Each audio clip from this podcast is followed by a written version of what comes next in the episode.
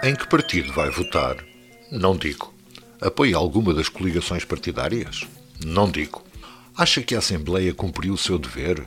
Não digo. E o Governo? Não digo. Quem é o seu candidato presidencial? Não digo. Tem medo de falar? Não digo. Trata-se de uma sondagem. Não digo nada para sondagens. Nesse caso, terei de o incluir nos indecisos. Eu? Indeciso? Claro, não me dá resposta nenhuma. Isso não chega para o senhor dizer que eu sou indeciso. Nesse caso, vai votar? Não digo. Direi que o senhor não tem opinião.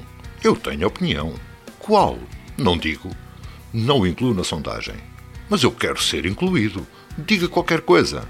Não digo. As sondagens só podem ser feitas com os que falam. A sua sondagem é a favor de quem? Não digo. Quem o contratou? Não digo. Foi o governo? Não digo. Foi a oposição? Não digo. Já percebeu?